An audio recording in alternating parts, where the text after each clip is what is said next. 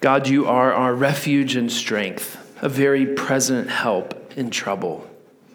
Because of this, we will not fear, though the earth gives way, though the mountains be moved into the heart of the sea, though its waters roar and foam, though the mountains tremble at its swelling. Nations rage and kingdoms totter, but you utter your voice and the earth melts. Lord of hosts, you are with us. O God of Jacob, you are our fortress. We read of your works, O Lord, how you have brought desolations on the earth. You make wars cease to the end of the earth. You break the bow and shatter the spear. You burned the chariots with fire. We must be still and know that you are God. You will be exalted among the nations. You will be exalted in the earth. O Lord of hosts, you are with us. O God of Jacob, you are our fortress. And most great and just and gracious God, you are of purer eyes than to behold iniquity. You condemn the ungodly, unrepentant, and unbelievers. But you have promised mercy through Jesus Christ to all who repent and believe in him. Therefore, we confess that we are sinful by nature, that we have all sinned and come short of the glory of God. We have neglected and abused your holy worship and your holy name. We have dealt unjustly and uncharitably with our neighbors. We have not sought your kingdom first and your righteousness. We have not been content with our daily bread. You have revealed your wonderful love to us in Christ and offered us pardon and salvation in Him. But we have turned away. We have run into temptation, and the sin that we should have hated, we have committed. Have mercy upon us, most merciful Father. We confess that you alone are our hope. And we thank you, Father, that in your word we read that you so love the world that you sent your only Son, that whoever believes in you should not perish, but have eternal life. Please, by the power, by your power and for your glory this morning, grant healing to several who have severe and mostly constant pain. Our desire is that you would relieve them of their pain, but they remind us of the work you are doing in them through the pain. And we pray that you be with them now. Be with those who've received difficult news in the last few days and weeks. Be their refuge, their strength, and their comfort. Remind them that you are with them. And let us extend care and comfort in meaningful ways to them. For we love them and we are sad with them. And Father, if there is anyone here who doesn't know you as their Lord and Savior, you would bring them to repent of their sins and trust in you alone for salvation. Bless those who are on the Mexico missions team. Use them to bless others, grow them in Christ through their time and their work there. Bless our brothers and sisters at Ellensburg Presbyterian Church and Pastor Al Sandalo. Bless them as they look for another pastor down the road. As Pastor Al will move into retirement at some point soon, and would you cause the body to be a biblically saturated people? Move in South Hills Church in Kennewick and through the word preached by Pastor Scott Paulson, help them as a body to remain steadfast, immovable, always abounding in your work. Grant grace to Bob and Teresa Reister, who are our missionaries in Japan. Bless them as they have seen over the last few years several teammates, interns, and fellow workers come to work with them as a team in Japan. Give them grace to get along well with one another, to grow with each other, and utilize their gifts uniquely to see the Japanese come to be saved in their region. Would you bless the preaching of your word here this morning? Help us to submit to it and for you to be glorified in all that we do. We ask this in Jesus' name. Amen. If you would turn your Bibles to Philippians chapter 1 this morning. Philippians chapter 1, we'll be looking at verses 9 through 11. As you're turning there, I want to say thank you For so many of you, as you pray and care uh, for my family and for me as I'm going through this doctoral work, yesterday I was able to submit the final work to get halfway done with coursework. And it is really encouraging to know that as a body, you are praying and caring for us. You're allowing time, financial resources as a church uh, to bless it. And we continue to pray that the Lord would grow us as a church through it. But I appreciate all of uh, your prayers and kind words in the midst of it. This morning we'll be in Philippians chapter 1. And if you would stand with me, we'll read verses 9 through 11 together. Kind of feel bad. The other readings that Bobby and Garrett had this morning were like 16 verses, and I get three. So, verse 9. And it is my prayer that your love may abound more and more with knowledge and all discernment, so that you may approve what is excellent, and so be pure and blameless for the day of Christ, filled with the fruit of righteousness that comes through Jesus Christ, to the glory and praise of God. This is the word of the Lord for us this morning. The grass withers and the flower fades but the word of our God stands forever. You may be seated.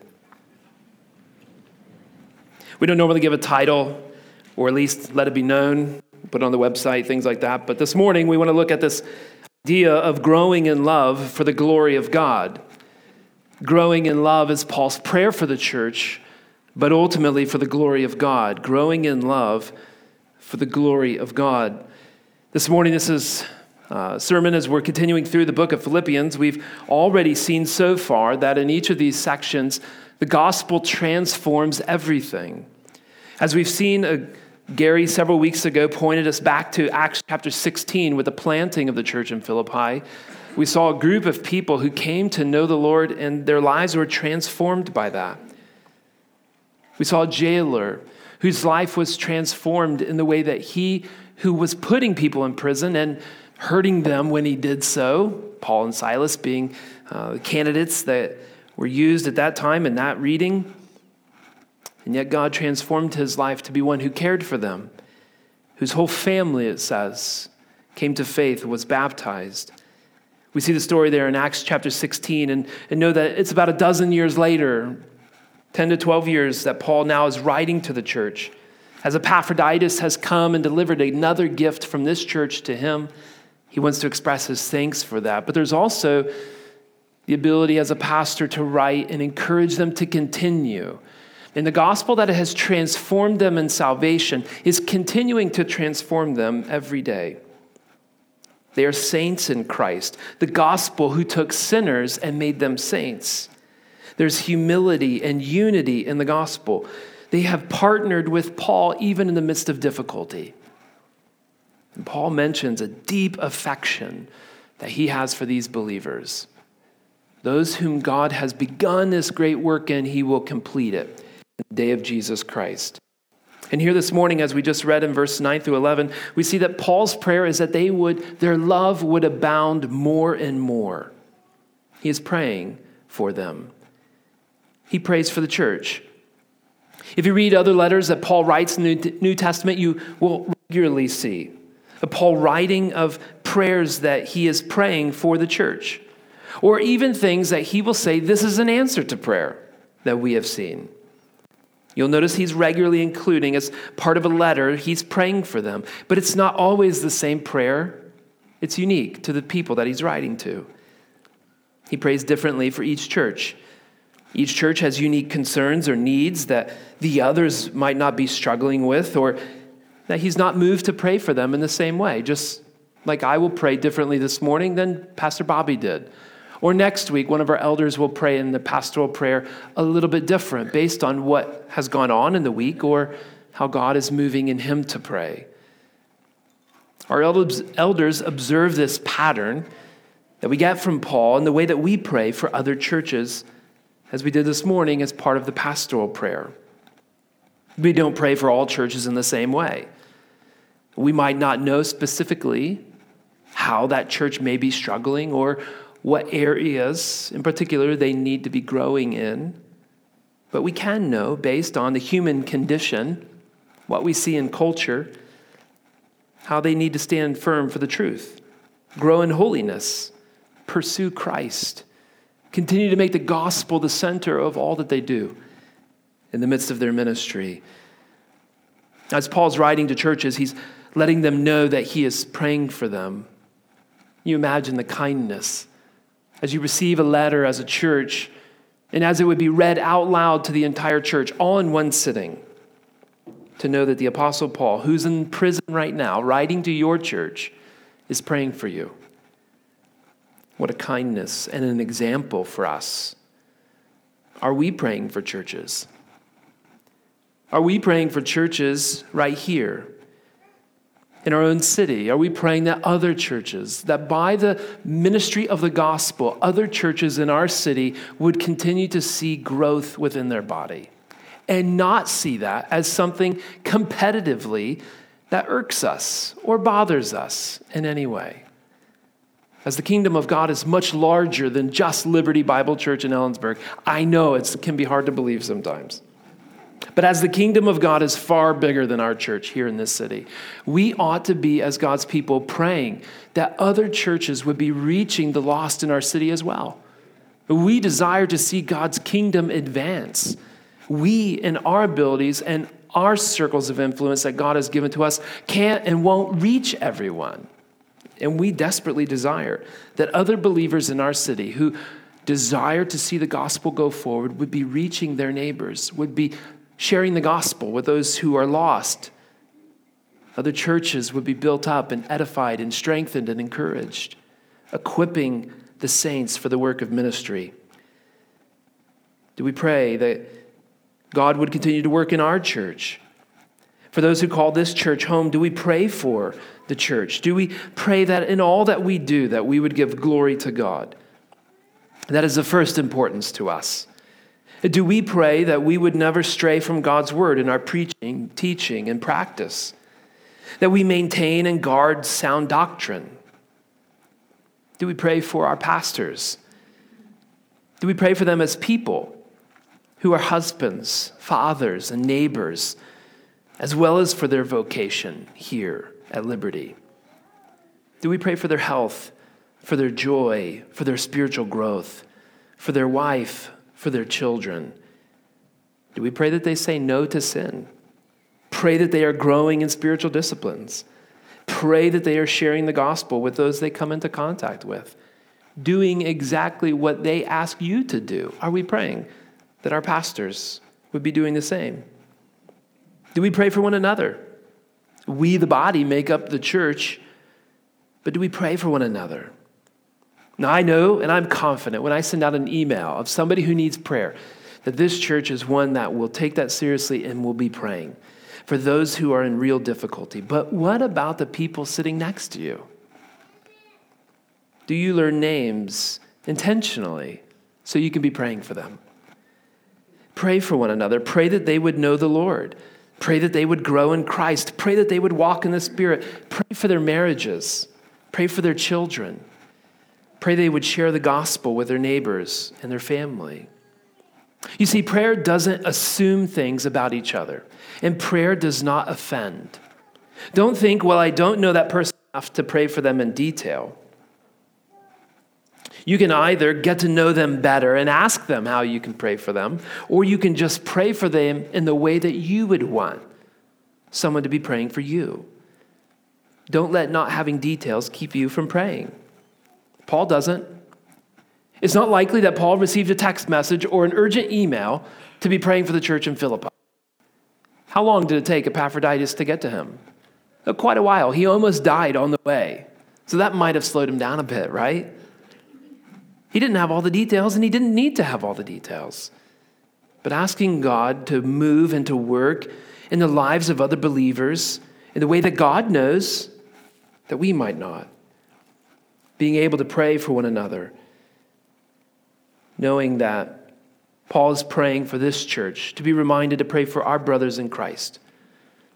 Pray for the church. Pray for other churches in our city. Pray for other churches in our church association. We can give you a list of other churches that are Church Venture Northwest churches You can also go online and see the region of churches and just be praying that God would continue to move in them and grow them and bless them. Well, how does Paul pray here for this church? It'll be instructive for how we pray and live in relationship with one another. Well, two ways. One is Paul prays that they would grow in love more and more. That's it. Technically, one thing Paul prays for this church. It's a great thing, but it's only one area, and that is that they would be growing more and more in love. Love God and love others. Did you notice that while Paul gives other instructions here in Philippians 1 for the church, in their love, he did not mention the object. He did not tell them who or what to love. It would be more than appropriate to say that the object of love, because it is not stated, is everything. Love is central to Jesus' commands for us. When asked what is the greatest commandment of all of them, Jesus summarizes the whole Old Testament and its laws by saying, Love the Lord your God with all your heart and with all your soul and with all your mind, and love your neighbor as yourself. Well, that could be what Paul has in mind. As he says, your love ought to be abounding more and more with wisdom and discernment. It is not just that Paul wants them to love each other, show unity with one another, be kind and serve one another. He wants that. But here, in other places in the New Testament, he wants them intentionally to abound or increase in their love. He doesn't want them to stay at the same level of love towards God and towards one another. He wants them to grow or to increase in love. This is seen in a few other places within the New Testament. Let me point them out to you. You can write down the reference, 1 Timothy chapter 3, verses 12 and 13. Paul writing to Timothy says, May the Lord make you increase and abound in love for one another and for all, as we do for you. You notice the language there. May the Lord make you increase and abound in love for one another. 2 Timothy chapter 1, writing to the same person, but the second letter, verse number 3, we ought always to give thanks to God for you, as is right, brothers, because of your faith is growing abundantly. And the love of every one of you for one another is increasing. Paul's encouraged by their love actually is increasing, and they're seeing it. So may the Lord make you increase, Timothy. And then in the second letter, he follows up We are seeing that your love is increasing. Would anyone that knows us from one year to the next be able to say the same? As a church and as individuals who make up the body.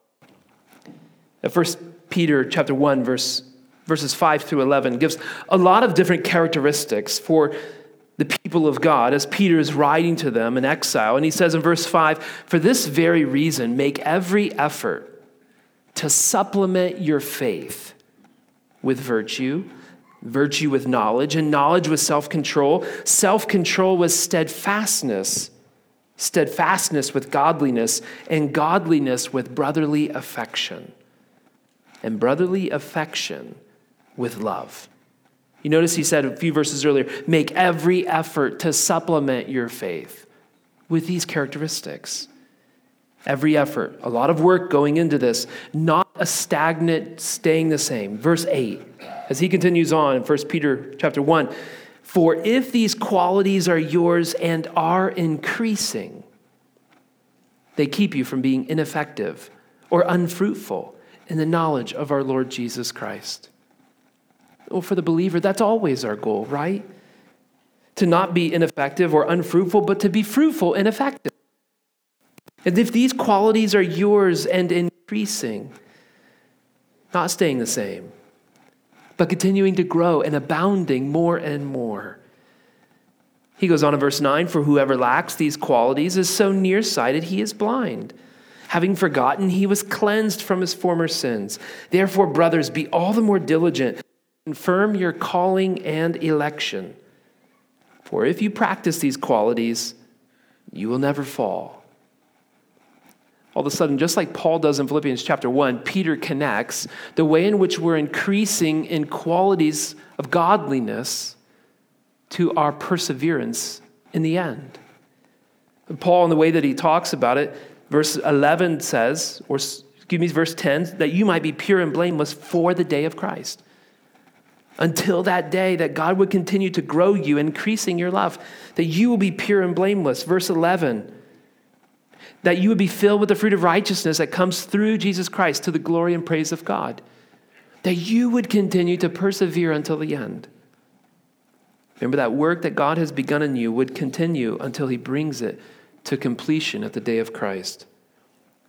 Both Peter and Paul are writing about how believers in different places must be increasing in their holiness, increasing in obedience, increasing in their faith, and increasing in their love. Don't be content with yesterday's growth. Don't be content with yesterday's grace, but continue to increase and abound more and more in your love. I wonder if this is why some of us might struggle with the same sin habits continually. Frustrated, we aren't finding relief or release from them. Maybe it's because that sin has such a strong hold because of years of pattern or habit. But maybe too, it's because your love for God is not increasing. Not only is there a need in all of us to grow in our hatred of sin and the sins that so easily entangle us, but we also need to grow in our love towards God and His ways. To grow in love for His Word, to grow in love for His laws, to grow in love towards the church, towards His world, and so much more. It might not be so much that we don't hate sin as much as we aren't growing in love. Do we ever look at our heart and evaluate areas that it needs growth or areas it is growing stronger in? How do we see that? How do we evaluate that? Paul prays that they would grow in love. We ought to ask ourselves this same question Are we growing in love? Unless we begin to think wrongly that Paul wants us to love everything all the same, he gives two qualifiers two qualifiers or directions in which he hopes their love will grow. As he mentions in verse 9, that their love may abound more and more with knowledge and discernment, with wisdom and tactfulness, with wisdom and discernment, the ability to see, to know what is right, what is good, what is wise Someone might have been tempted to think that Paul wants me to grow in my love towards everything. So I love the same thing. I love in the same way. I love everyone the same. Whatever I love, that I would grow in my love for that.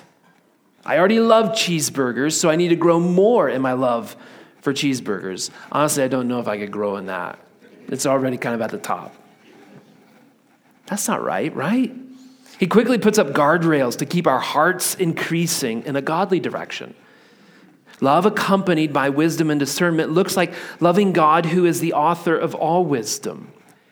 Reading and obeying Scripture because it is God's wisdom, what He wants us to know and how He wants us to live. If you are not regularly reading the Bible, at least most days of the week, then that is how today I think God wants you to grow and increase in your love towards Him by continuing to meet with Him, by continuing to sit under His Word. But also, growing in wisdom and discernment acknowledges that not all people and things should be loved, and that not all things should be loved the same way. You should not love Satan. You're going, right. We understand that. You should not love things that are harmful to you or to others. You should not love car accidents. Okay? These are easy ones, right? We're throwing softballs now. But you should also not love your elderly neighbor lady in the same way you love your mother. You should not love a guy at work the same way in which you love your husband. Not at all. Not at all wise. Shows little to no discernment. This is not always intuitive. But Christians cannot love everyone who comes into the church in the same way, and neither should they. In this way, we can learn some discernment, I think, from new parents.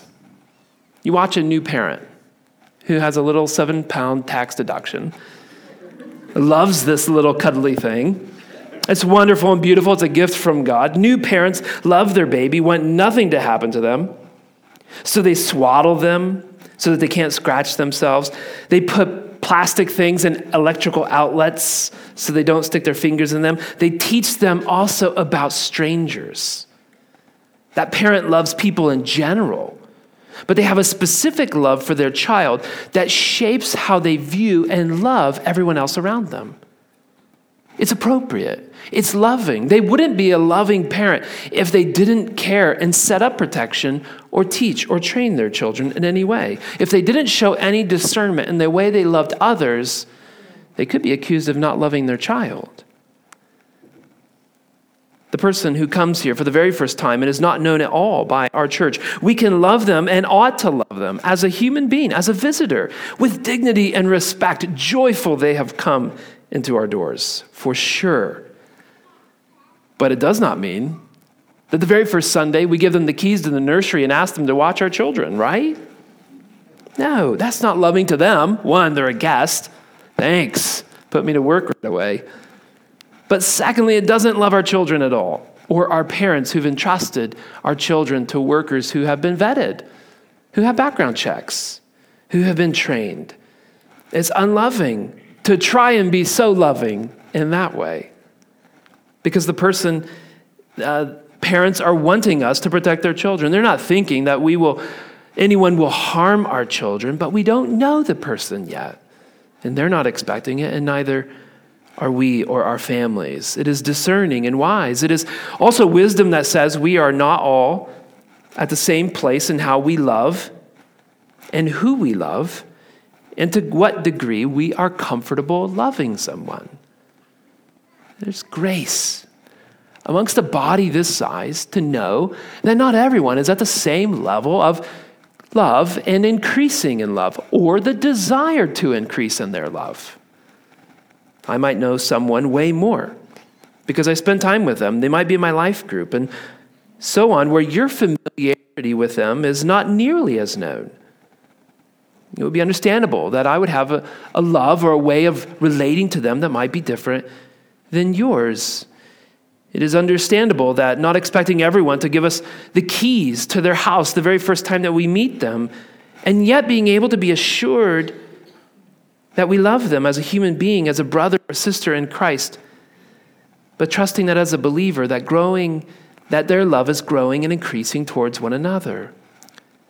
We should not, as Christians, have the same measure of difficulty with loving someone or the things of God that we did this time last year.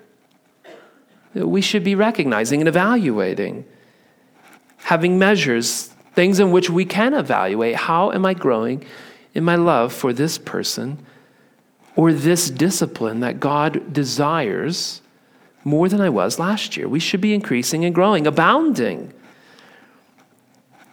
let me just point out that of all the things that Paul could have said here, that our love should be growing with, he says wisdom and discernment.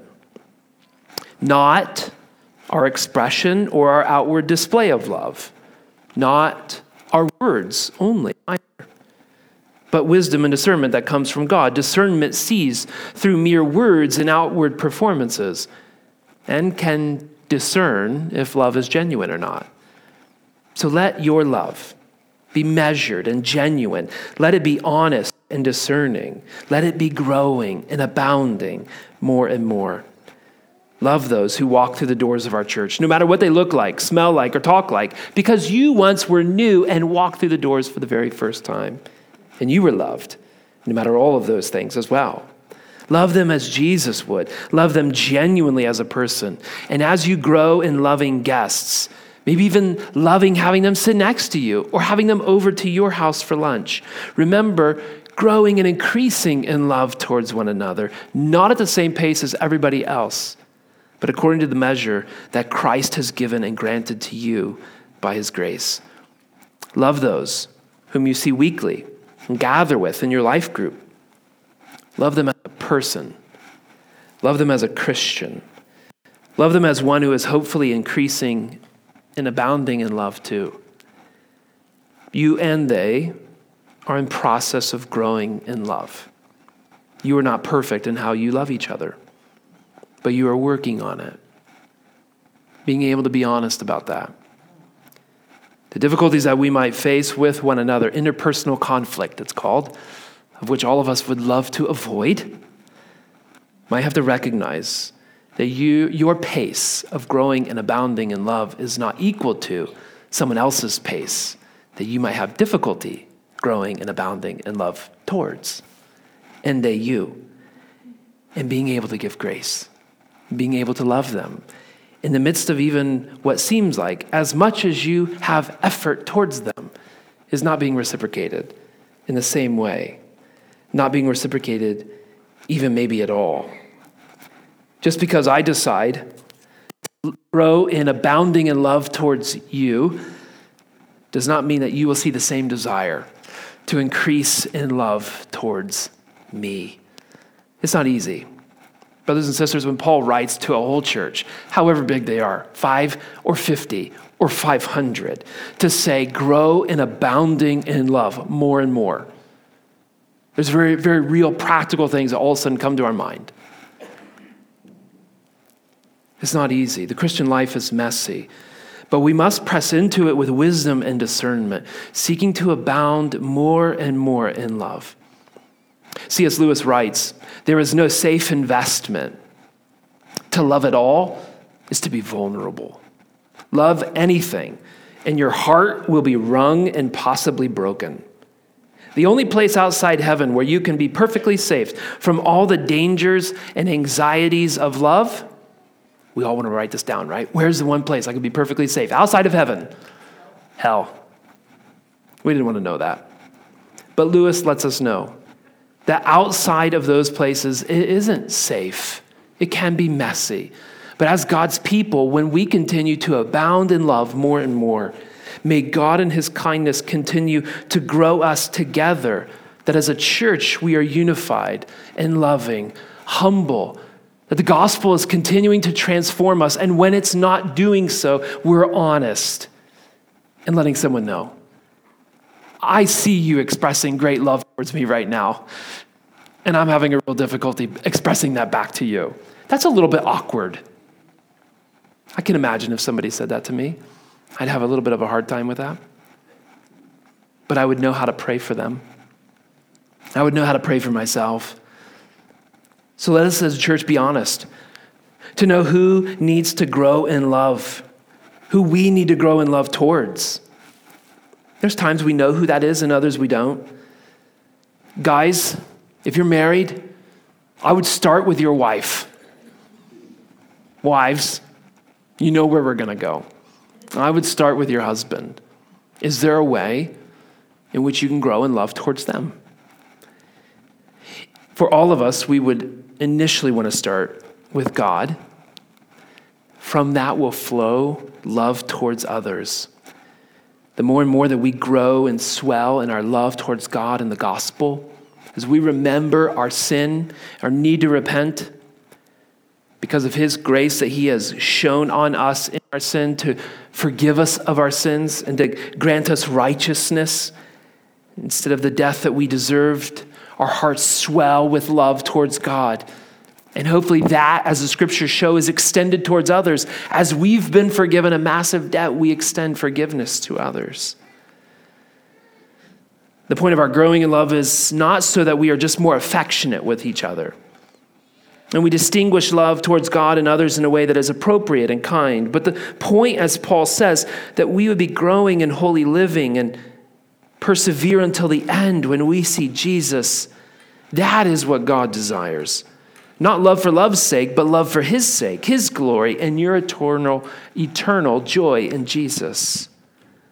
So not only does Paul pray that the believers would grow in love more and more, but that they would do so until the return of Christ. He prays that the evidence of their growing love would be a holy life that perseveres to the end and the glory of God. This is not a task or discipline that we should ever put the brakes on as though saying, We have grown as much as is possible in love and we can stop now. We're content with where we're at with our level of love. As jokingly said, I'm content with my level of love towards cheeseburgers. If it got any more, it would be a serious problem. But it's not. I'm content with it. But I shouldn't be content in my love for you and my love for God. Remember the greatest commandments to love the Lord your God with all your heart, all your soul, and all your mind. And think of your heart, soul, and mind as a land that needs a continual takeover, where you can to grow in the areas of your heart, soul, and mind are increasing that love God and decreasing the areas that love yourself. But it continues until the day we die or Jesus returns. The result is our eternal salvation, eternal life, and ultimately the glory of God. And Paul gives several things that we will just briefly mention as we close. Several results that come of this. Fruit that is given when you are increasing in love towards God and towards others. Doing so and living a holy life, persevering to the end, he says, so that you can approve what is excellent approving what is excellent, internally discerning what is right and what is wrong. Your increasing in love has grown you in knowing what is truly good, true, and beautiful in this world. Like a child who grows in their tastes, and you see as they get a little bit older, their taste buds expanding and their palate is growing. Same is true for Christians. As more of your heart, soul, and mind grows in love for God and others, the more you grow in maturity and have a weightiness, not easily offended or shaken by things, but continuing to grow in approving what is excellent. Internally, you're seeing this, but externally, people are be more pure and blameless. As your internal maturity and increasing love is now being seen by others so that what is evident is the fruit of the Spirit, or as he mentions here, the fruit of righteousness, bearing fruit that coincides with our life, that you may be pure and blameless, filled with the fruit of righteousness, to the glory and praise of God, and until the day of Christ. Until we see him face to face, we're continuing to recognize our need to grow in love Remember, we said it's not easy. But where do we see a need to grow in our love? Either towards God or towards someone else. Towards God and our relationship with Him. We are what we love, we do what we want. Our hearts are ones that are made to worship, made to worship God and to love Him supremely. And yet, when He is not what we love supremely, we'll find something else to put in His place. So, what is it we find ourselves wanting to do the most? How is it that we can grow in our love towards God? How do you have systems or things in place to check how you are increasing or decreasing in your love towards others and towards God? How will you grow in loving those who are not like you, who might irritate or frustrate you, or even who have wronged you or hurt you? How can you grow in love towards them? Brothers and sisters, by God's grace, would we not be the same in our hearts of love now that we are a year from now? But may we, as God's people, continue to abound more and more in love towards God and towards one another.